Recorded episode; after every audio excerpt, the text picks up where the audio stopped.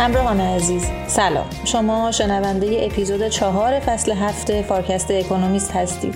امروز چهارشنبه چهار بهمن 1402 من هستی ربیعی به اتفاق دکتر امینه محمودزاده دکتر حمید غنبری و دکتر محمد فاضلی با مرور یک مقاله از اکونومیست 13 ژانویه و دو مقاله از هفته نامه 20 ژانویه همراه شما هستیم.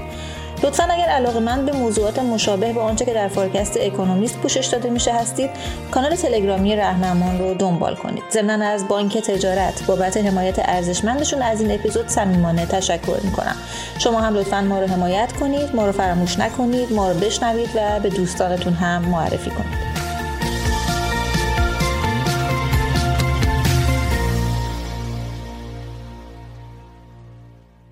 آقای دکتر قنبری سلام. سلام از می‌کنم خدمت شما و شنوندگان محترم برنامه فارکست.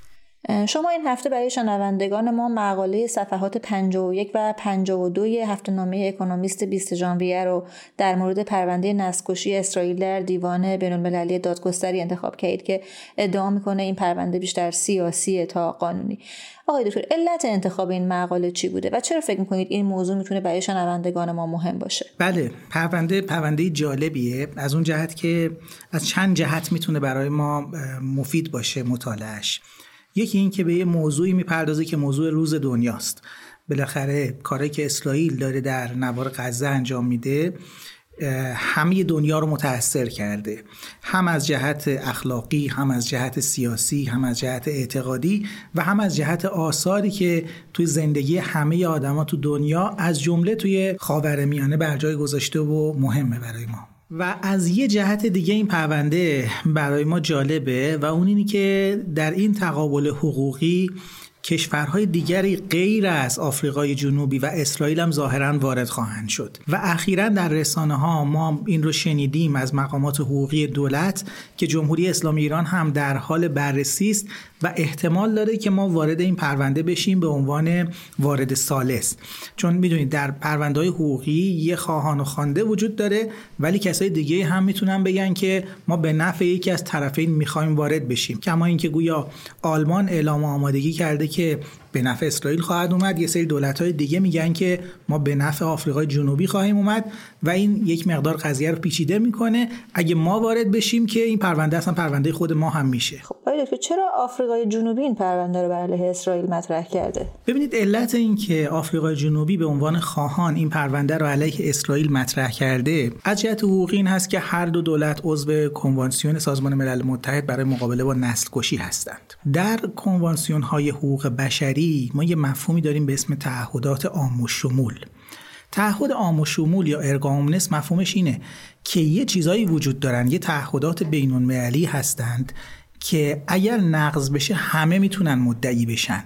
اینطور نیست که حتما لازم باشه یه نفری از آفریقای جنوبی در غزه کشته شده باشه تا دولت آفریقای جنوبی بیاد فرض کنید حمایت دیپلماتیک از او بکنه.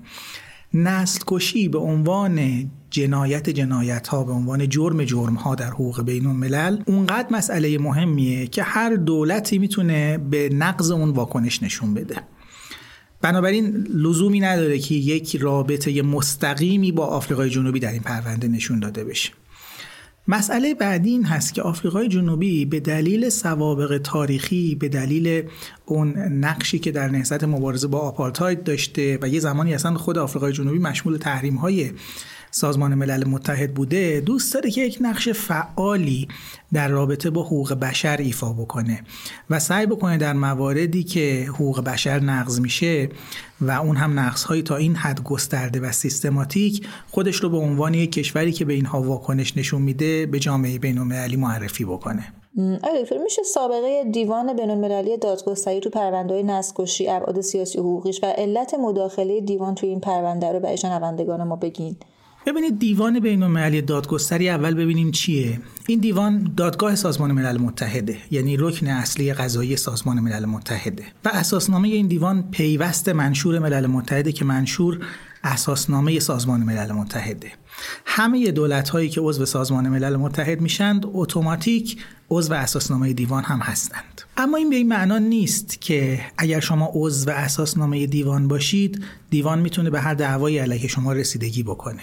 دیوان در صورتی می‌تونه به یک دعوا علیه یک دولت رسیدگی بکنه که اون دو دولت رضایت داده باشند که دیوان به اون پرونده رسیدگی بکنه.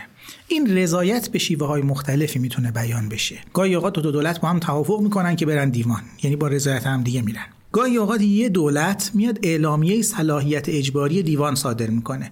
میگه در فلان موضوع هر دولتی حق داره از من بره در دیوان شکایت کنه منم حق دارم علیه هر دولتی برم شکایت بکنم. نمونه های اخیرش رو بخوام بگم خود جمهوری اسلامی ایران در موضوع مسئولیت دولت ها و نقض مسئولیت دولت ها همچین اعلامیه‌ای رو داد. گفت هر کسی مسئولیت من رو نقض بکنه من این حق رو برای خودم قائلم که ازش شکایت بکنم. کسی منم اگر مسئولیت کسی رو نقض بکنم او هم می‌تونه بیاد از من شکایت بکنه. حالت دیگر این هست که دو دولت عضو یک کنوانسیون میشن. در اون کنوانسیون قید میشه اختلافات ناشی از اجرا و تفسیر این معاهده توسط دیوان بین‌المللی دادگستری رسیدگی خواهد شد. یعنی میگن که هر اختلافی در به این کنوانسیون برخوردیم اون دیوان صلاحیت داره.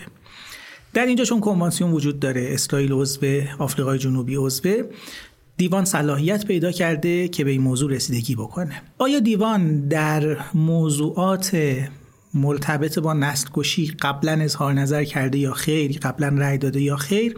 بله. اگرچه دیوان اصولا اختلافاتش در گذشته در دهه های گذشته بیشتر مربوط به مسائل سرزمینی و مسائل کلاسیک حقوق بین الملل تهدید حدود مرز معاهدات و نظیر اینها بوده اما می‌تونیم بگیم توی تقریبا یکی دو دهه گذشته دیوان به مسائل حقوق بشری هم روی آورده و در مسائل متعدد حقوق بشر، حقوق محیط زیست، مسائل نوین حقوق بین الملل وارد شده و اظهار نظر کرده. من بخوام مثال بزنم، مثلا قضیه برادران لاگراند رو ما داشتیم در دیوان بین المللی دادگستری. این موضوع مربوط می‌شد به دو تا برادر آلمانی که در ایالات متحده آمریکا سرقت مسلحانه انجام داده بودن رفته بودن یه بانک مثلا سرقت مسلحانه کرده بودن آمریکا می‌خواست اینا رو اعدام بکنه و اینها چون آلمانی بودند آلمان می‌گفت که دسترسی دیپلماتیک به من بده که من بتونم حمایت دیپلماتیک از اینا بکنم. و اون دادگاه در آمریکا این کار رو نکرده بود. اینها رفتند در حقیقت آلمان علیه آمریکا به دیوان بین‌المللی دادگستری متوسل شد و اونجا شکایت کرد. پرونده دیگری رو داشتیم پرونده دیوار حائل بود. دیوار حائلی که اسرائیل در حقیقت در مناطق اشغالی ایجاد کرده بود و نقض حقوق بشر بود که البته اون یک پرونده مشورتی بود. یعنی مجمع عمومی نظر مشورتی از دیوان درخواست کرد. پرونده دیگری اخیرا داشتیم پرونده گامبیا علیه میانمار هست که اونم موضوعش نسل کشی بود. خیلی شبیه به این پرونده است. و در این پرونده گامبیا در حقیقت مدعی شده بود که میانمار داره اقلیت های روحینیگا رو اونجا از بین می‌بره اون اقلیت مذهبی و نژادی رو و تقاضای دستور موقت از دیوان کرد. و کلا این می‌تونیم بگیم که مسبوق به سابقه بوده اما خب رسیدگی های دیوان یه رسیدگی های مفصل و پیچیده ای هست که در ادامه بهش اشاره می‌کنیم. خب دکتر اگه اجازه بدین برگردیم به موضوع مقاله. میشه بگین که به لحاظ حقوقی اقدامی که اسرائیل داره علیه مردم غزه انجام میده چه نوع اقدامی حساب میشه؟ و اینکه قوانین بین‌المللی مثل اصل ضرورت و اصل تناسب در مورد این موضوع چی میگن؟ ببینید در رابطه با اینکه آنچه که رژیم صهیونیستی الان داره در غزه انجام میده چه عنوانی داره بحث مفصل حقوقی میشه کرد. آیا جنایت جنگی داره انجام میده؟ آیا جنایت علیه بشریت داره انجام میده؟ یا اینکه داره نسل کشی انجام میده؟ من یه تفکیکی بین اینها باید خیلی خلاصه بگم. ببینید ما یک مفهومی داریم در حقوق بین الملل به اسم جنایت جنگی. که این جنایت جنگی رو موقعی می‌تونیم دقیقا بشناسیم که حقوق جنگ رو باش آشنا باشیم. حقوق جنگ ما در حقوق بین الملل دو شاخه می‌کنیم. حقوق در جنگ حقوق بر جنگ حقوق برجنگ یعنی اینکه کجا شما می‌تونید وارد جنگ بشید کجا نمی‌تونید وارد جنگ بشید. آیا جنگتون جنگ عادلانه است یا جنگ تجاوزکارانه است؟ مثلا جنگی که برای دفاع مشروع باشه جنگ عادلانه است. جنگی که برای فتح قلم روی کشور دیگه باشه این جنگ تجاوزکارانه است. حقوق برجنگ به شما میگه که چه جنگی مجازه چه جنگی مجاز نیست. اما قطع نظر از اینکه جنگ مجاز باشه یا مجاز نباشه جنگ قاعده داره. تو جنگ هر کاری نمیشه کرد. درسته که میشه کشت. جنگه. اما نمیشه هر جوری کشت. نمیشه درد و رنج غیر ضروری اعمال کرد. نمیشه غیر نظامی ها رو کشت. نمیشه یگان امداد رو از بین برد. نمیشه بیمارستان رو هدف قرار داد. نمیشه محیط زیست یک کشور رو به طور کامل نابود کرد. به عبارت دیگه در حقوق در جنگ گفته میشه که حق طرفین مخاسمه یا طرفین جنگ برای توسل به شیوه ها و ابزارهای جنگ نامحدود نیست. در گذشته های دور اینطوری بود. تو جنگ هر کاری مجاز بود. اما الان میگیم در جنگ شما باید یه سری قواعد رو رعایت بکنید. اون قواعد چی هستن؟ کنوانسیون های چهارگانه ژنو که ما اسمشو گاهی تو فیلم ها و اینا شنیدیم میگیم فلانی نقض کنوانسیون های ژنو کرد. این کنوانسیون های ژنو در حقیقت دارن بیان می‌کنن که شما توی جنگ چه کارهایی رو می‌تونی انجام بدی چه کارهایی رو نمی‌تونی انجام بدید. اگر از این قواعد تخطی بکنید اینجا اتفاقی که میفته جنایت جنگی است. اما یه عبارت دیگه ای داریم به اسم نسل کشی نسل کشی یعنی چی؟ نسل کشی از بین بردن آمدانه یک گروه قومی نژادی ملی یا مذهبی است. اگر یک قبیله ای رو یک جمعیتی رو یک ملتی رو یک نژادی رو بخوان از بین ببرن به طور کامل حالا یا کامل یا بخش قابل توجهشون رو. از طریق قتل از طریق ارزم به حضورتون شکنجه از طریق اینکه اینها رو از محل زندگی خودشون بخوان اجباری کوچ بدن به یه جای دیگه به اون نفکی و دیگه اون گروه از هم بپاشه و وجود نداشته باشه.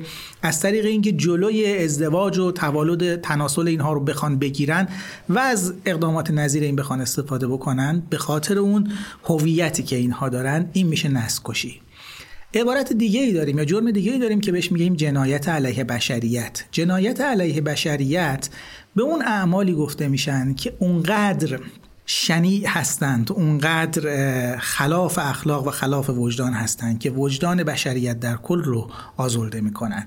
مثل قتل سیستماتیک شکنجه سیستماتیک ارزم به حضورتون تجاوز و نظایر اینها که لزوما قصدشون از بین بردن یک گروه نژادی قومی ملی یا مذهبی نیست. و می‌تونیم بگیم لزوما هم در جنگ اتفاق نمیافتن. ممکنه در حالت صلح اتفاق بیفتن. اما اونقدر سیستماتیک سازمان یافته و گسترده هستند که وجدان بشریت رو آزرده می‌کنن. اون وقت همچین اعمالی اگر انجام بشند می‌تونن به عنوان یکی از جنایاتی که مشمول صلاحیت دیوان کیفری بین المللی هستند قرار بگیرند. ببینید ما در حقیقت یه دیوان داریم که دیوان بین المللی دادگستری رکن قضایی سازمان ملل متحد صلاحیت خیلی خیلی گسترده ای داره. ولی در اساسنامهش اومده که فقط دولت ها می‌تونن طرف این باشن. یعنی خواهان خوانده دولت باید باشن. کمان که در این پرونده خواهان خوانده ارزم به حضورتون آفریقای جنوبی از یک طرف و رژیم صهیونیستی در طرف دیگه است. اما در یک دیوان دیگری افراد رو میشه محاکمه کرد و اون دیوان کیفری بین یا دادگاه رومه. این دیوان بین کیفری که در حقیقت دادگاه روم که میگم از جهت که اساسنامش اساسنامه رومه وگرنه محل تشکیلش روم نیست. اما این دیوان کیفری بین کارش چیه؟ در رابطه با جنایت جنگی جنایت علیه بشریت ارزم به حضورتون تجاوز و نسل کشی در مورد این جرایم می‌تونه افرادی که مرتکب این جرایم بودن رو برداره محاکمه بکنه و مجازات بکنه. یعنی یک فرمانده جنگی یک رئیس دولت که آمده و دستور داده به ارتکاب نسل کشی دستور داده به ارتکاب جنایت جنگی اینها می‌تونن در اونجا محاکمه بشن. و نکته دیگری که اشاره کردید اصل ضرورت و اصل تناسب. اینا دو تا اصل پایه‌ای در حقوق جنگ هستند. چی میگن این دو اصل؟ میگن که اگر می‌خواید شما یک هدفی رو در جنگ نابود بکنید اون هدف باید ضرورت نظامی داشته باشه نابود کردنش. شما نمی‌تونید برای اعمال فشار بر طرف مقابل بدون سرزمین رو شخم بزنید. فرض بکنید نمونهاش رو بخوام بگم. یک جایی مثل ویتنام که پوشش گیاهی خیلی گسترده ای داره. یه چند نفر از طرف مقابل شما از نیروهای مسلح طرف مقابل شما رفتن توی جنگلی قایم شدن. شما نمی‌تونی یه ماده شیمیایی بزنی که اون جنگل رو نابود بکنی که اون چهار نفر آدمو پیدا بکنی و بکشید. اصل تناسب هم متناسب با همین هست. میگه اگر شما یک جایی رو تخریب می‌کنید باید ببینید مزیت نظامی که از این حاصل میشه با اون تخریبی که انجام میشه آیا تناسب دارد یا نه؟ تو ضرورت شما میاد میگه اصل کار ضرورت داره یا خیر؟ مثلا برای پیروزی در یک جنگ آیا ضرورت داره من بزنم صدی که در اون کشور وجود داره رو از بین ببرم یا نه؟ در حالتی که وارد اصل تناسب میشیم مسئله این هست که آیا اون کار به فرض اینکه یک منفعت نظامی داشته باشه این منفعت نظامی تناسبی با اون نتیجه که حاصل می‌شود دارد یا خیر؟ و اگر ضرورت و تناسب رعایت نشه اون موقع است که جنایت جنگی یا جنایت در برخی موارد می‌تونیم بگیم جنایت علیه بشریت رخ داده. خب آیا که شما فکر می‌کنید که این دادخواستی که آفریقای جنوبی علیه اسرائیل مطرح کرده آیا نتیجه خواهد داد؟ ببینید وقتی که هفته پیش دادگاه برگزار شد یه مقدار ابهام ایجاد شد. یا بهتر بگم خبر خیلی خوب منعکس نشد که دعوا سر چیه. دادخواست اصلی که آفریقای جنوبی داده موضوعش نسل کشیه که رژیم صهیونیستی نسل کشی انجام داده و کنوانسیون رو نقض کرده. رسیدگی که هفته پیش انجام شد موضوعش دستور موقت بود. دستور موقت یعنی چی؟ دستور موقت در عبارات حقوقی ما بهش دادرسی فوری هم میگن. یه اتفاقی داره میفته. دادگاه تا رسیدگی بخواد بکنه ممکنه یک ضرر غیرقابل جبرانی وارد شده باشه. دستور موقت یعنی اینکه از دادگاه می‌خوایم که فعلا با یه بررسی خیلی خیلی مقدماتی یه دستور موقتی صادر کن که از ادامه این عمل جلوگیری بکنی تا بشینی سر فرصت بررسی بکنی ببینی حق با کیه. مثال شما در حقوق خانواده مثلا داریم. فرض بکنید که یک زن و شوهری از هم جدا شدن یه بچه ای دارن. بچه تحت سرپرستی یکی هست ولی اون یکی دیگه هم حق داره که هر یه هفته یه بار بره ببینتش. یکی از اینها تصمیم می‌گیره بچه رو از کشور خارج کنه. اون زوج یا زوجه ای که به این کار معترضه میره از دادگاه تقاضا میده که اینا مثلا فردا بلیط پروازشونه. شما تا بیای وقت رسیدگی بدی 6 ماه طول می‌کشه. اون موقع دستور بدی که این حق نداره خارج بکنه که فایده نداره خارج شده رفته. فعلا همین الان یه دستور موقت صادر بکن. اینها نتونن برن خارج تا بشینی سر فرصت رسیدگی بکنی. یا یکی داره یه ساختمونی می‌سازه که این ساختمون رو اگر بسازه میاد ملک من رو خراب می‌کنه. من میرم شکایت می‌کنم به دادگاه. به دادگاه میگم ولی این ساختمونه رو اگه بسازه بره دیگه ملک من خراب شده خسارت غیر قابل جبرانی وارد شده. شما فعلا یه دستور موقت صادر کن تا جلوی این کار رو بگیری بعد بیای سر فرصت رسیدگی بکنی. دستور موقت در آیین دادرسی دیوان بین‌المللی دادگستری هم دیده شده. در این جلسه که برگزار شد درخواست دستور موقت آفریقای جنوبی بهش رسیدگی شد. یعنی اومده گفته که این رژیم صهیونیستی داره یه اعمالی رو انجام میده داره مردم اونجا رو می‌کشه از بین می‌بره. و هر روز داره جان انسانهای زیادی رو می‌گیره. شما دستور بدید متوقف بکنه. و حالا راجع به این که اساسا نقض کنوانسیون داره انجام میده یا نه یه ادله مقدماتی داده اما گفته که سر فرصت من ادله تکمیلی رو میدم. گام بعدی بعد از دستور موقت این است که تازه دیوان میاد time limit می‌ذاره. یعنی میاد میگه که شما باید تا فلان مدت ادلتون رو بدید هر دو طرف. مثلا میگه تا 6 ماه یا 9 ماه فرصت دارید هر چی ادله دارید بدید. ادله اینا رو می‌گیره بعد ادله هر کدوم واسه طرف مقابل میفرسته میگه جوابتون رو بدید. بهش میگیم تبادل لوایح. بعد از اون جلسه استماع می‌ذاره بعد از جلسه استماع رسیدگی می‌کنه که این فرایند حدود ارزم به حضورتون چهار سال پنج سال طبیعیه که طول بکشه. اما این دستور موقته قاعدتا باید هلوش سه هفته تا مثلا یک ماه صادر بشه. یعنی این یه چیز مقدماتی است. اون طرف باید بیشتر طول بکشه تا صادر بشه. اما یکی از بحثایی که اسرائیل یا رژیم سیونیستی مطرح کرده این است که میگه که قواعد حقوق بین الملل از جمله معاهدات بین المللی و مثلا کنوانسیون های چهارگانه ژنو نمی‌دونم کنوانسیون مبارزه با نسل کشی اینها قواعد بین دولت ها هستند. یعنی دو تا دولت باید طرف داستان باشن. خب من دارم با کی میجنگم؟ با حماس دارم میجنگم. حماس که دولت نیست. این استدلال استدلال ضعیفی به نظر می‌رسه از دو جهت. جهت اول این که کی میگه حماس دولت نیست. دولت رو ما با یک سری ویژگی هایی می‌شناسیم. دولت با سرزمین جمعیت و حاکمیت شناخته میشه. سرزمین داره جمعیت داره مردمی داره و دولتی هم به عنوان قوه مجریه به عنوان حاکمیتی داره. اونجا بالاخره وظایف روزمره دولت رو حماس انجام می‌داده. مملکت رو اداره می‌کرده اونجا. ثانیا گیریم که دولت نباشه. این که مجوز کشتن آدم ها نمیشه که. یعنی مسئله حمایت از جون آدم ها مسئله احترام گذاشتن به حیات انسان ها نمی‌تونه با همچین استدلال های فنی و تکنیکی حقوقی نادیده گرفته بشه. مشابه این مثلا یه استدلال دیگه می‌کنه در مورد اونجایی که ما میگیم حقوق جنگ رو نقض کردی. میگه که حقوق جنگ در این مورد اعمال نمیشه. میگیم اتفاقا دقیقا اعمال میشه. چون شما دولت اشغالگر هستید اشغال کردی اونجا رو به عنوان دولت اشغالگر وظایفی رو بر عهده داری. اشغال در حقوق جنگ در کنوانسیون های ژنو معناش اینه که دولتی در یک جایی که اونجا سرزمینش نیست داره اعمال حاکمیت می‌کنه. اونجا رو تحت کنترل و تصرف خودش داره. اینها حقوقداناشون در جواب میان میگن که کی گفته ما اشغالگریم؟ اینجا دست حماسه. جوابش این هست که صرف این که دست حماس هست به این معنا نیست که شما اشغالگر نیستید. اگر شما یه جایی رو رفتید محاصره کردید دور تا دورش رو محاصره کردید و اجازه ورود و خروج کسی رو بهش ندادید در عین اینکه شما در اونجا نیستید و در داخل اون سرزمین نیستید اشغالگر محسوب بشید و چون اسرائیل از همه طرف ارزم به حضورتون نوار غزه رو محاصره کرده. هم از طرف هوایی اجازه ورود خروج هواپیما رو نمیده از جهت زمینی محاصره کرده از جهت دریایی هم محاصره کرده. عملا دولت اشغالگر محسوب میشه و هیچ حقوقدانی نمیپذیره که ما او رو در اینجا اشغالگر ندونیم چون حماس در داخل اونجا حضور داره. و چون اشغالگر هست قواعد حقوق جنگ رو باید رعایت بکنه و یکی از این قواعد همون بحث ضرورت و تناسب و مسائل دیگری هست که در کنوانسیون ها آمده و رعایت نمیشه. سال آخر این که تحلیل شما در مورد پیامدها و ابعاد مختلف چنین دعوایی علیه اسرائیل و متحدانش در دیوان از نظر سیاست بین المللی چیه؟ ببینید مسئله دو تا فاز داره همونطور که اشاره کردم. یه فاز دستور موقته که دستور موقت رو میشه گفت به احتمال خیلی خیلی زیاد دیوان صادر خواهد کرد. و به اسرائیل میگه که این عملیات رو متوقف کن.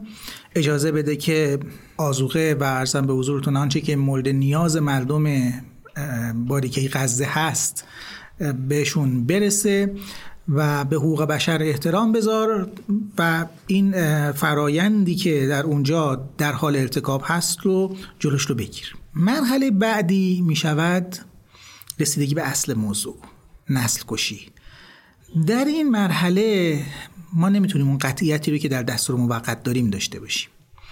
موضوع چیه؟ در دستور موقت آستانه یا اون استانداردی که دیوان حکم صادر می‌کنه خیلی خیلی پایینه. یعنی اگر احتمالی بدهد که اونجا داره حقوق مردم از بین میره آدما کشته میشن این کار خلاف هست دستور موقت صادر می‌کنه. اما در نسل کشی باید اثبات بشود که اسرائیل داره اونا آدما رو می‌کشه به قصد اینکه نابودشون کنه و چون اینها یک هویت نژادی ملی مذهبی یا قومی دارن داره این کار رو انجام میده. ببینید اگر یک دولتی فرض کنید بره مخالفان خودش رو بکشه ما میگیم که این ممکنه جنایت علیه بشریت باشه. ولی نسکشی نیست. چون مخالفان خودش رو می‌کشه نه به خاطر اینکه یک هویت نژادی ملی مذهبی یا قومی دارن. میگه که مخالفان باشه می‌کشن. این نسکشی نیست. خیلی قبیهه خیلی بده خیلی ارزم به حضورتون ما باش مخالفت می‌کنیم. اما نسکشی یه جرم خاصه. حتما باید بخواد اون شخص رو به خاطر اون هویتش از بین ببره. در زمانی که محمد قذافی مخالفان خودش رو سرکوب می‌کرد این بحث مطرح بود که می‌گفتن نسکشی هست یا نه. خب اولین بحث این بود که آیا قذافی مخالفان خودش رو به خاطر اینکه لیبیایی هستن داره می‌کشه یا به خاطر اینکه مخالفشن داره می‌کشه. بعضی می‌گفتن نه مخالفین این از یه قبیله های خاصی هستن و این می‌خواد همه اونا رو بکشه. اگه اینجوری باشه این نسکشی تلقی میشه. حالا سوال اینه که این فلسطینی‌ها رو چون فلسطینیان داره می‌کشه یا اینکه نه چون مثلا طرفدار حماس هستن داره می‌کشه. یه بحث اینطوری هست. یه بحث دیگه بحث ادله است. خب اسرائیلی ها کاری که کردند اجازه نمیدن که شواهد قابل اتکایی از داخل اون منطقه راجع به کارهایی که دارن می‌کنن در بیاد. یعنی جلوی حضور خبرنگارا رو گرفتن. نمی‌ذارن اخبار در بیاد. حالا باید بگذره تا یواش یواش مشخص بشه که این دارن اونجا چه کار می‌کنن. این هم خطرناک و یکی از بحثا بحث ادله است. آفریقای جنوبی به مواردی استناد کرده که در مقاله اومده. مثلا میگه اظهار نظر مقامات رژیم صهیونیستی که گفتن اونجا رو کلا می‌خوایم متفاوت با گذشته بکنیم. اون غزه که وجود داشت دیگه وجود نخواهد داشت. شخمش می‌زنیم نمی‌دونم از هر وسیله استفاده می‌کنیم و نظایر اینها. طرف مقابل میاد میگه که نه اینها سیاست رسمی ما نبوده. و ما سعی کردیم که کنوانسیون های ژنو رعایت بکنیم. البته مکلف نیستیم رعایت بکنیم اما خودمون تصمیم گرفتیم رعایت بکنیم. توی این مرحله دیوان یه کار سختی در پیش داره. که چجوری رأی خودش رو صادر بکنه؟ آیا بیاد بگه نسکشی واقع شده؟ چون حتی اگر اثبات بشه که بیتوجهی بوده یعنی قصد نداشتم ولی بیتوجهی بوده نسکشی نمی‌تونه اثبات بشه. ممکنه بیاد بگه جنایت علیه بشریت ولی نسکشی نیست. و جنایت علیه بشریت تو صلاحیت یه دادگاه دیگه است که در مورد اون دادگاه اسرائیل عضو اساسنامه نیست ولی اون مقام فلسطینی که تو کرانه باختری هست عضو اساسنامه هست. و اونجا اون فرایند هم البته شروع شده و بعد ببینیم فرایند در دادگاه کیفری بین المللی به کجا می‌رسه. پیش بینی من این هست که احتمال زیاد در مرحله بعدی حالا باید نگاه کرد ورود کشورهای دیگه هم قضیه رو چقدر پیچیده می‌کنه. ولی اسرائیل محکوم خواهد شد اما شاید به نسل کشی محکوم نشه. ببین دیوان در سالهای اخیر رأیاش اینطوری بوده. اکثرا وقتی رأی صادر کرده هر دو طرف گفتن ما برنده شدیم. چون مثلا میاد میگه اسرائیل جنایت علیه بشریت انجام داده نقض حقوق بشر کرده این حق این حق این حق. یه فهرست طولانی از حقوق رو میگه که میاد میگه که اسرائیل همه اینها رو نقض کرده. خب از این طرف آفریقا جنوبی اعلام پیروزی می‌کنه. اما از اون طرف ولو اینکه دیوان بیاد بگه که همه این کار اشتباه انجام داده اما به دلیل اینکه مثلا من نتونستم به این نتیجه برسم که با قصد از بین بردن یک گروه نژادی قومی ملی یا مذهبی اینجور این کارا رو انجام داده لذا فرض کنید مشمول نمیشه اون موقع رژیم صهیونیستی هم میاد ادعای پیروزی می‌کنه. میگه که من به نسکشی محکوم نشدم. ولی اینکه به صد تا چیز دیگه ممکنه محکوم شده باشه. یه عبارتی رو استفاده می‌کنن میگن دیوان دیپلماسی غذایی داره. یه جوری یه کاری نمی‌کنه که یک طرف دعوا کاملا تو همه چیز محکوم بشه. البته در دیوار حائل واقعا دیوان اسرائیل رو به شدت و با جدیت محکوم کرد. اما نتیجه خلاصه بخوام بکنم محله دوم یه مقدار پیچیده تره و کمتر میشه قطعیت داشت در پیش بینیش نسبت به مرحله اول. خیلی ممنونم آقای دکتر قنبری خیلی ممنون از شما. گفتگوی بعدی رو با دکتر محمد فاضلی در مورد کهنسالی در آمریکای لاتین انجام دادم. همراه ما بمونید.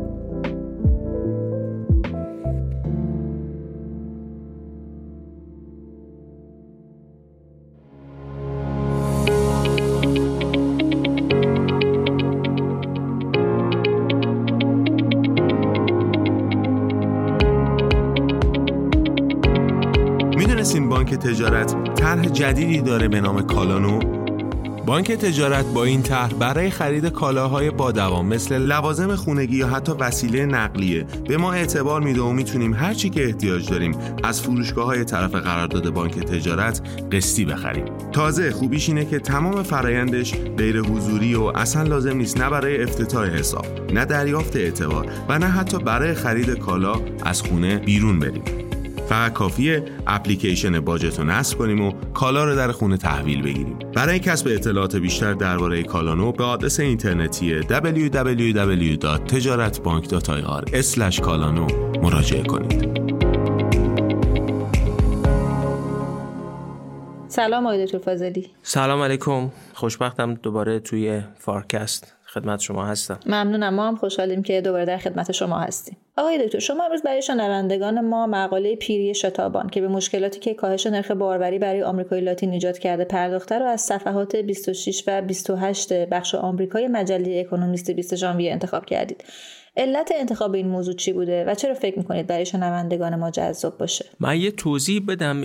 اکونومیست این شماره رو وقتی واردش بشین حجم و تعداد مطالبی که درباره ورود ترامپ به انتخابات آمریکا و شانس های برنده شدنش و رقابتهاش با دو سانتیس و نیکی هیلی و اینها هست. آدم رو متعجب می‌کنه. خیلی آدم انگیزه پیدا می‌کنه که بره این مطالب رو ارائه کنه. ولی بین همه اونها من حقیقتش احساس کردم که این مطلبی که تحت عنوان پیری شتابان Accelerated Aging در آمریکای لاتین ارائه شده مناسبت بیشتری با شرایط ایران داره. حتی بحث روز هم می‌تونه باشه. مسئله این مقاله اینه که جمعیت آمریکای لاتین داره با یه سرعت شتابانی پیر میشه و این پیری پیامدهایی برای صندوقهای بازنشستگی برای حقوقهای که به حقوقهایی که به سالمندان داده میشه خدمات بهداشتی که به سالمندان داده میشه و گرفتاری هایی که برای مردم و حکومت ها در آمریکای لاتین ایجاد می‌کنه. پرداخته از این جهت مسئله ایران هم هست و به این جهت ترجیح دادم این مقاله پیری شتابان رو انتخاب بکنم برای این شماره از فارکست. خب آقای دکتر نیلی هم قبلا در اپیزودهای قبلی فارکست در مورد بحران پیر شدن جمعیت و مسئله سالمندی در آسیا برای شنوندگان ما صحبت کرده بودن. داستان این مقاله چیه و سالمندی در آمریکای لاتین به چه شکلی است که متمایز شده؟ یکی از اون مقاله های اکونومیسته که من شکل ارائه‌ش دوست دارم.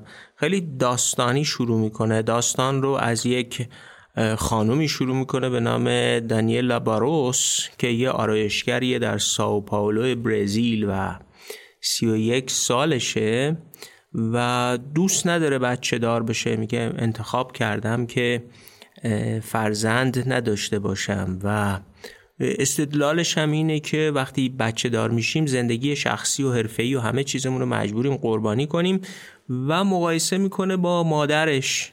و میگه وقتی مثلا مادر من 31 سالش بوده تو همین حوالی سن من بوده سه تا بچه داشته.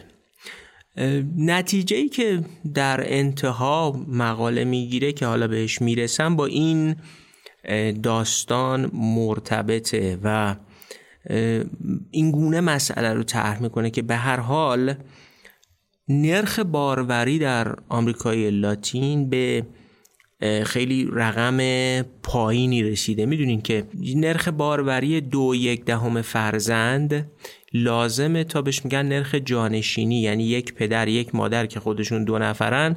اگه هر زنی دو یک دهم فرزند به دنیا بیاره این نسل جایگزین میشه. وقتی نرخ باروری زنان به زیر دو یک دهم درصد میفت دو یک دهم فرزند به ازای هر زن میفته خب این جایگزینی جمعیت دشوار میشه. آمریکای لاتین از اون مناطقی هست که با این مشکل مواجه شده. جایگزینی جمعیت جوان دشوار شده. مهاجرت از این منطقه به بیرون از آمریکای لاتین هم تشدید شده و در نتیجه پیری جمعیت داره رخ میده. پیری جمعیت حتی اون جمعیتی که زنده هستن که طبیعتا پیر میشن. نکته مهم اینه که اون درصدهای پیری داره. تغییر می‌کنه. یعنی نسبت جمعیت پیر و سالمند بالای 65 سال به جمعیت جوان در حال بیشتر شدن هست. این اون چیزی است که مقاله روش متمرکز میشه و پیامدهاش رو برای منطقه آمریکای لاتین بررسی می‌کنه. خب آقای دکتر این پیر شدن جمعیت سرعتش از بقیه جای دنیا تو آمریکای لاتین بیشتره؟ یعنی مثلا تو مقایسه با سایر کشورهای آمریکایی یا ایالات متحده؟ ببینید این سرعت انقدر زیاده که جایی تعبیر تغییر رادیکال رو در مورد این افزایش جمعیت پیر استفاده کردن. نگاه کنید در ایالات متحده آمریکا 57 سال طول کشیده تا سهم جمعیت بالای 65 سال نسبت به کل جمعیت از 10 درصد برسه 20 درصد. یعنی درصد جمعیت بالای 65 سال جامعه آمریکا 57 سال طول کشیده تا دو برابر بشه.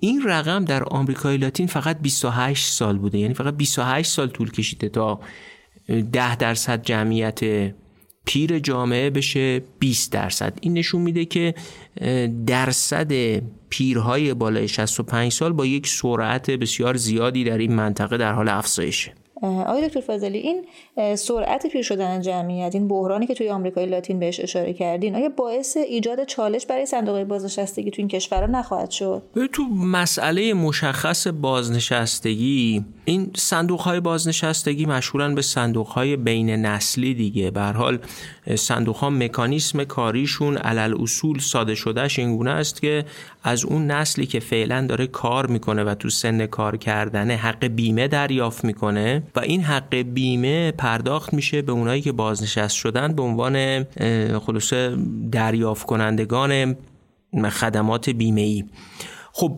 هر چقدر تعداد بازنشسته ها بیشتر بشه و تعداد اونایی که کار می‌کنن و بیمه گذار هستند کاهش پیدا کنه این صندوق ها به شرایط مالی دشوارتری می‌رسن.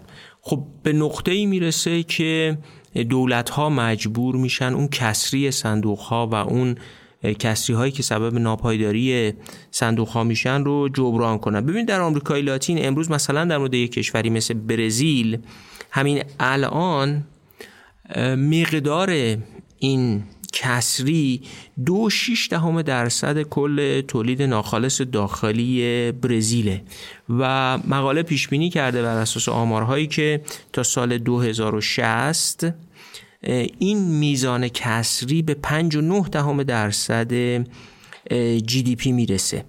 برای بقیه کشورهای اون منطقه حتی مثل مکزیک و شیلی بالاخص شیلی که حتی اقتصاد پایدارتری با ثباتتری هم داره نسبت به بقیه کشورهای منطقه این دشواری ها وجود داره و یا مثلا بالفرض در یک کشوری مثل السالوادور خود اطلاعات بانک مرکزی السالوادور نشون میده که 82 درصد مردم این کشور نه چیزی به صندوق های بازنشستگی می‌پردازن که بعدا بتونن بیمه دریافت بکنن و نه خودشون به صورت مستقل پسندازی انجام میدن برای دوران پیریشون. حالا شما تصور کنید یه جامعه به شدت داره پیر میشه درصد جمعیت بالای 65 سالش داره بیشتر میشه و نه صندوق های بیمه ای حامی این جمعیت پیر هستند.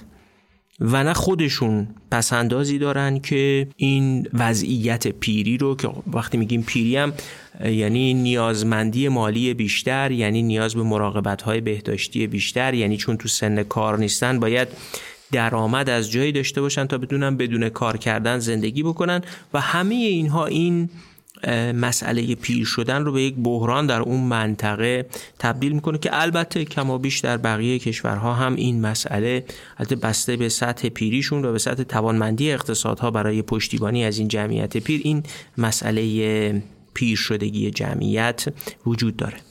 خب توی همچین شرایط یا کشورهای آمریکای لاتین تا به حال راهکاری هم برای مقابله با این مشکلات داشتن. شما تو خود مقاله دو دست راهکار می‌بینید. یک دست راهکارهایی که این کشورها در پیش گرفتن که عمدتا متکیه به افزایش سن بازنشستگی که یه راهکاری است که در همه اصلاحاتی که برای صندوق ها در نظر گرفته میشه پیشنهاد میشه. مثلا به طور مشخص خود برزیل از سال 2019 شروع کرده سن بازنشستگی رو که میانه های 50 سالگی بوده افزایش بده و پیش بینی می‌کنن که همین که سن بازنشستگی رو از میانه های 50 سالگی ببرن به سمت 60 سالگی این سبب 200 میلیارد دلار صرفه جویی در هزینه های صندوق های بازنشستگی میشه. اوروگوئه هم همین وضعیت رو شروع کرده ضمن اینکه اوروگوئه سن بازنشستگیش بالای 60 سال بوده و حالا اینو داره به سمت بالاتر می‌بره. یه همچین اصلاحات مشابهی رو هم در کاستاریکا از ژانویه شروع شده از 12 ژانویه و اون تخمین می‌زنن که تا سال 2029 باعث 200 میلیارد دلار صرفه جویی بشه و این اصلاحات به هر حال شروع شده. اما ببینید این اصلاحات افزایش سن بازنشستگی هم پیامدهای سیاسی داره سیاسی اجتماعی داره و علا رقم این در بسیاری از ادبیات سیاست گذاری به عنوان گزینه ناگزیر مطرح میشه ولی باید به این هم توجه داشت که تنها مسئله صندوق ها در این کشورها و در یک کشوری مثل ایران فقط مسئله سن بازنشستگی نیست اگرچه یک پارامتر بسیار تعیین کننده است. به طور مشخص در همین مقاله اشاره میشه که حتی اون کشورهایی از آمریکای لاتین که نرخ باروریشون کاهش پیدا نکرده و کماکان زنان و خانواده ها تمایل به داشتن فرزند دارن و نسل جوان رو باز تولید می‌کنن. اینها اقتصادهاشون نتونستن برای این جمعیت جوانشون کار شایسته تدارک ببینن. خود مقاله اشاره می‌کنه که منطقه آمریکای لاتین به لحاظ میانگین بهرهوری بعد از خاور میانه بدترین منطقه جهانه. پس یک منطقه ای که بهرهوری اقتصادی توش پایینه و نتونسته برای اون پنجره های جمعیتیش و جمعیت جوانش شغلی ایجاد بکنه طبیعتاً با بحران بزرگتری در صندوق های بازنشستگیش مواجه میشه. هر چقدر این شغل ها وجود نداشته باشن یا کمبود داشته باشن ورودی این صندوق های بازنشستگی کاهش پیدا می‌کنه. بنابراین غیر از اون داستان افزایش سن بازنشستگی به طور مشخص مقاله پیشنهادش اینه که این کشورها باید یه فکری به حال شغل ها به حال بهرهوریشون بکنن به حال اینکه بتونن اقتصادهای بهرهورتری رو داشته باشن و بیکاری رو کاهش بدن. به مشخص مثلا در کاستاریکا که تو مقاله بهش اشاره شده جمعیت جوان در سن کار نرخ بیکاریش 27 درصده. حالا من اینو اگه می‌خوام با شرایط ایران خودمون در از چرا مقاله برام جالب بود که بهش اشاره بکنم و بهش بپردازم؟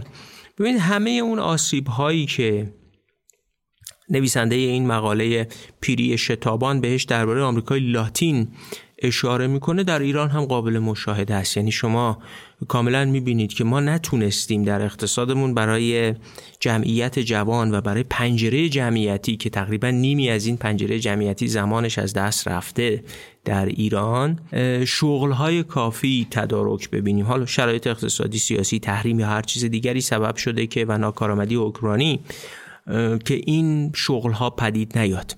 بهرهوری هم پایینه. همونجور که مقاله هم اشاره می‌کنه میانگین بهرهوری در منطقه خاورمیانه رتبه اول بد بودن این شاخص در جهان هست. خب ایران هم وضعیتش نسبت بسیار از کشورهای منطقه تا از نظر بهرهوری بدتر هم هست. جمعیت درصد جمعیت بالای 65 سال در حال افزایشه. همین فشارهاست که امروز باعث شده که در ایران هم تصمیم گرفته میشه که افزایش سن بازنشستگی رو شاهد باشیم. ولی به هر حال فکر می‌کنم پیام دوم مقاله هم خیلی مهمه. افزایش سن بازنشستگی بدون اصلاحاتی که بهرهوری رو افزایش بده مشاغل بیشتری رو برای جمعیت جوانی فراهم بکنه که اونها بتونن وارد بازار کار بشن انگیزه داشته باشن و همزمان بتونن ورودی صندوق های بازنشستگی رو افزایش بدن و جامعه به یک توانمندی اقتصادی برسه که بتونه خودش هم از خودش مراقبت کنه. ببینید یه نکته رو مقاله بهش اشاره می‌کنه تو ایران هم خیلی مصداق داره. در اصل حرف اینی که اگه قرار جوانان بیشتری بیان وارد کار بشن و کمک بکنن به ورودی صندوق های بازنشستگی خب جامعه هم باید شرایطی فراهم بکنه که این آدم ها بالاخص زنان مجبور نشن از پدران و مادران سالمند خودشون حفاظت بکنن. اون داستانی که گفتم مال اون آرایشگر هست با این گونه خاتمه پیدا می‌کنه که بسیاری از زنان در آمریکای لاتین به دلیل اینکه دولت ها خدمات مناسبی به سالمندان ارائه نمی‌کنن و شرایط استفاده از خدمات بخش خصوصی برای سالمندان هم وجود نداره خانواده ها مجبور میشن این خدمات رو به سالمندان ارائه بکنن و این سبب میشه که نتونن وارد بازار کار بشن. پس یه پیام سیاستی مهم مقاله اینه که افزایش سن بازنشستگی اگرچه یک اصلاح پارامتری خیلی جدی هست در وضعیت صندوق ها اما نیروی کافی برای مقابله با جریان پیر شدنی که در این کشورها داره رخ میده و هر کشور دیگری نخواهد بود. بلخص وقتی مقاله رو کنار سیاست های افزایش جمعیت در ایران هم قرار بدیم به حال دیدین که به مادرانی که بچه دار بشن خودرو قره کشی می‌کنن داده میشه یا مبالغی تحت عنوان وام فرزندآوری که ارقامش هم چند ده هزار میلیارد تومن هست بر بانک ها تکلیف شده. حداقل یه پیام سیاستی مقاله اینه که این سیاست ها منجر به جوانی جمعیت یا رسیدن به یک ترکیب جمعیتی بهتری نخواهد شد. باید کنار اصلاحات پارامتری صندوق ها مسئله بهرهوری و پیدایش شرایطی برای داشتن شغلهای بهتر رو لحاظ کرد. به این جهت تصورم این بود که این مقاله می‌تونه بیشتر از اون بقیه مقالاتی که در اکونومیست بود عمدتا بر محور آمدن آقای ترامپ هرچند آمدن آقای ترامپ هم برای مجموعه ایران و اقتصاد ایران مهم هست. این مقاله می‌تونه جالب توجه باشه. خیلی ممنونم آقای دکتر فاضلی. خیلی ممنون. موفق باشید.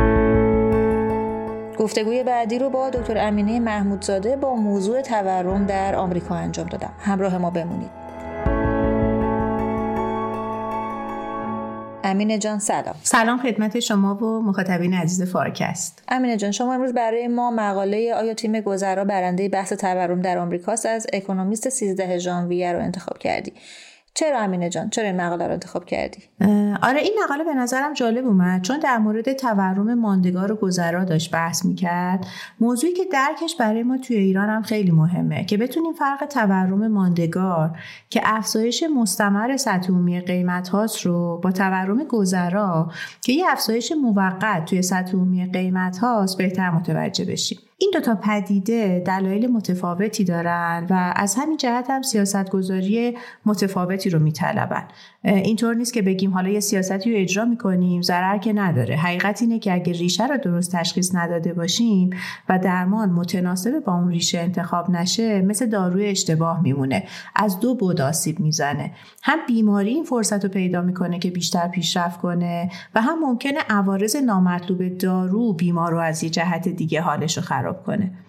برای همین فهم ریشه های تورم گام اوله برای اینکه بخوایم درمانش کنیم. غیر از بحث اقتصاد کلانش که خب مهمه درک این موضوع برای کسب و کارها می‌تونه خیلی مهم باشه. چون اگه ریشه رو درست بفهمن می‌تونن درک بهتری هم نسبت به سیاست ها و تحولات آتی نرخهای بهره و رشد داشته باشن. حرف اصلی مقاله چیه؟ مقاله در مورد چگونگی تغییر قیمت ها توی آمریکاست. به صورت خاص می‌خواد بگه که آیا رشد قیمت ها اونطور که پاول گفته بود به صورت موقت بالا رفته یا برای مدت طولانی قرار بالا بمونه. در مورد کلمات گذرا و ماندگار و نحوه استفاده از اونا برای توصیف وضع موجود اقتصاد آمریکا بحث می‌کنه و سعی می‌کنه به یه چالش خیلی مطرح این روزا جواب بده. اینکه آیا کاهش اخیر تورم به دلیل سیاست های پولی دولت بوده یا به این خاطر اتفاق افتاده که اوضاع اقتصادی بعد از داستان همهگیری داره خود به خود به حالت عادی برمیگرده. نکتهش اینه که هر کدوم این بحثا موافقه و مخالفایی داره که ما به اون گروه موافق میگیم تورم گذرا و اون گروه مقابل که ایدهشون بر این بوده که تورم یه پدیده ماندگار بوده میگیم گروه ماندگار. خب بریم سراغ گروه گذر. ظاهرا پاول رئیس فدرال رزرو تو پایان سال 2021 ادعا کرده بود که تورم ایجاد شده گذراست. استدلالش چی بود و آیا درست بود یا نه؟ خیلی فکر می‌کردن تورمی که از اوایل سال 2021 ظاهر شده بود با برگشتن عرضه وضع طبیعی بهبود پیدا می‌کنه. با این حال گذر زمان نشون داد که افزایش قیمت ها خودش در حال شتاب گرفتنه و یه تعدادی از اقتصاددونا بودن که تورم رو نه حاصل محدودیت های تولید بلکه نتیجه سیاست های انبساطی دوران کرونا می‌دونستن که با هدف افزایش تقاضای کل ایجاد شده بود و می‌گفتن که اینا بیش از حد انبساطی عمل کردن و الان اقتصاد داره هزینهش رو در قالب تورم بالاتر پرداخت می‌کنه. و خب افزایش تورم و عدم کاهشش به نوعی معید حرف اونا و نشانه از پیروزی گروه تورم ماندگار بود. نوع واکنش فدرال ریزرو و بقیه بانک های مرکزی دنیا خیلی متناسبه با همین نگاه بود. دیدیم که طی 14 ماه نرخ‌های بهره کوتاه مدت از حدود 0 درصد به بیش از 5 درصد افزایش پیدا کردن و این خب انگاری که همون نگاه گروه تورم ماندگار حاکمه که یه چنین واکنشی رو سیاست گذار داره میده و خب الان هم دیدیم که در نتیجهش تورم به شدت کاهش پیدا کرده. با این حال داستان به این راحتی هم نیست. نکته عجیب اینجاست که طرف مخالف و اون گروه تورم گذرا اونا هم فکر می‌کنن که موفق شدن. استیگلیس که خودش برنده جایزه نوبله توی مقاله اخیرش میگه که ما تو گروه گذرا می‌تونیم به درستی ادعای پیروزی کنیم. حالا چرا اینو میگه؟ یه بحث لغوی داره یه بحث مفهومی. داستان لغویش اینه که گذرا بودن اینجا واقعا به معنی از نظر زمانی کوتاه بودن نیست. خیلی اوقات سیاستمدارا و سیاستگزارا گذرا رو به این معنی تفسیر می‌کنن. یعنی میگن کوتاه مدته و به سرعت در واقع داره از بین میره. ولی یه تعبیر دیگه هم وجود داره و میگه ببین این چیزی نیستش که بخواد باقی بمونه. تورم زمانی کم میشه که اقتصاد مثلا اینجا که شوک پاندمی بهش وارد شده بوده به حالت عادیش برگرده. و این فرایند ممکنه که حتی سالها به طول بیانجامه مثل همه مشاهده اخیر نه اینکه بخواد در عرض چند ماه اتفاق بیفته. خب یعنی این اختلاف نظر فقط یه مسئله کلامیه؟ نه واقعا. داستان اصلی انتخاب سیاست مناسبه. اینکه آیا کاهش متأخر تورم بیشتر حاصل سیاست پولی انقباضی بوده یا بهبود تولید توی فرآیند زنجیره تامین این خیلی اهمیت زیادی داره. اگه این امر حاصل سیاست پولی باشه که در واقع انگار که اون گروه تورم ماندگار دارن موفق, میشن و اگه حاصل بهبود زنجیرهای تامین باشه گروه گذرا. اینجاست که مدل اقتصادی به کمک ما میان که بتونیم سناریوهای مختلف رو بررسی کنیم و به کمک اعداد و ارقام و شواهد محتمل ترین سناریو رو پیدا کنیم. طبیعتا بعدا میشه از خود این مدل برای پیش بینی هم استفاده کرد. معمول ترین مدل اقتصادی که می‌شناسیم منحنی فیلیپسه. به زبون خیلی ساده نشون میده اگه هیچی تغییر نکنه تورم با افزایش بیکاری کاهش پیدا می‌کنه.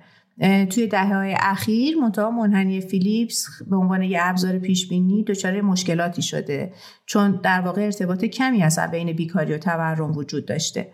انقدر تورم اومده بوده پایین که دیگه تحولاتش با تحولات بیکاری اینا با همدیگه همبسته نبودن و با همدیگه حرکت نمی‌کردن. با این حال بعد از افزایش تورم و شوی کووید خیلی از اقتصاددانا دوباره رجوع کردن به منحنی فیلیپس و سعی کردن که ازش برای توضیح تحولات اقتصاد استفاده کنن. لری سامرز خزاندار سابق آمریکا میونه سال 2022 ادعا کرد که اگه قرار باشه که تورم مهار بشه بیکاری باید برسه به حدود 10 درصد.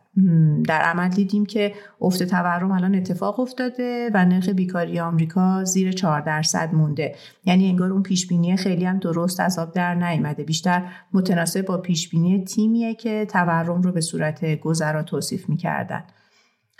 برای توضیح این پدیده یعنی اینکه چطور شده که تورم اومده پایین ولی بیکاری افزایش پیدا نکرده یه سری از اقتصاددونا سعی کردن که منحنی فیلیپس رو به جای بیکاری با استفاده از شغلای خالی بازنویسی کنن.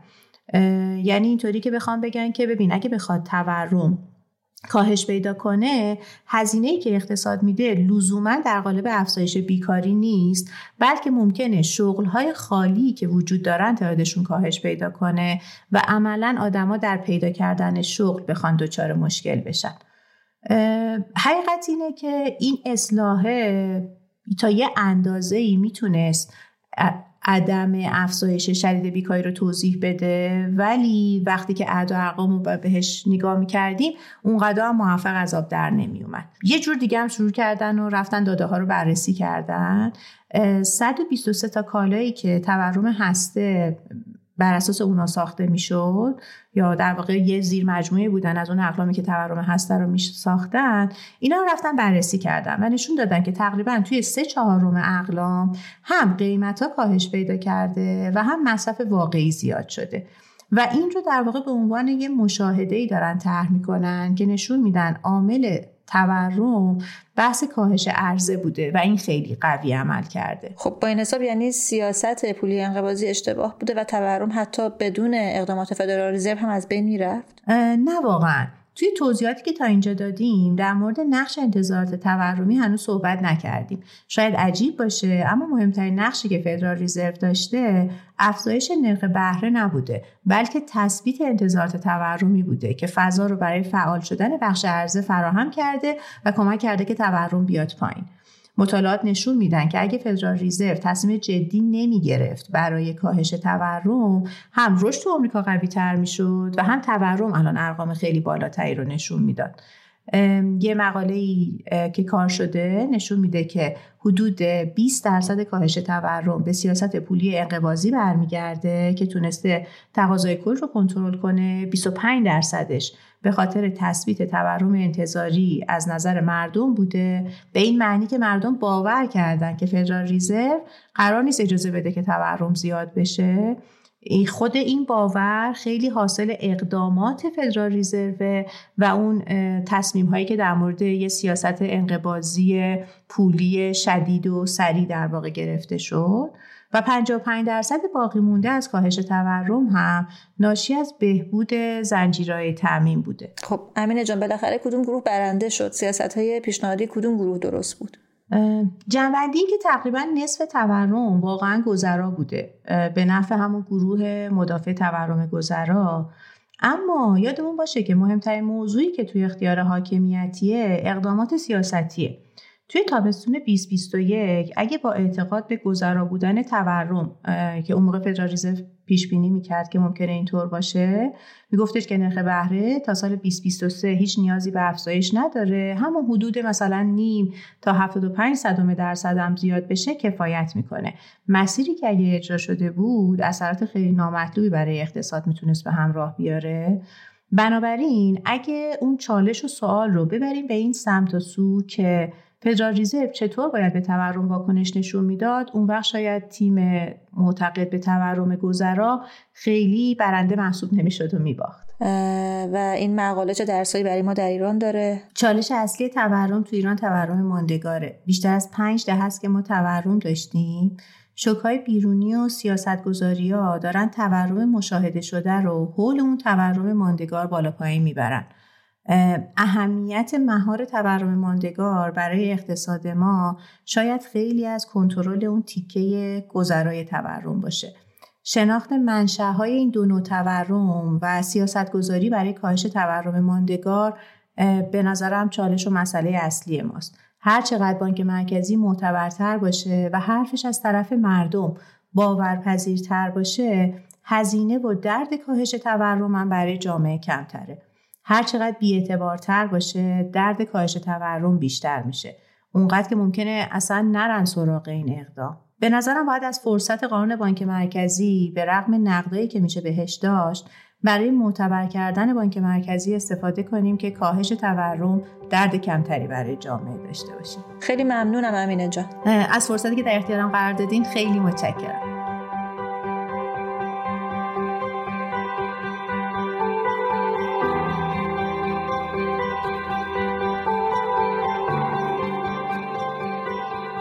از اینکه شنونده اپیزود چهار فصل هفت فارکست اکونومیست بودید از شما ممنونم. از بانک تجارت هم بابت حمایت ارزشمندشون از این اپیزود صمیمانه تشکر می‌کنم.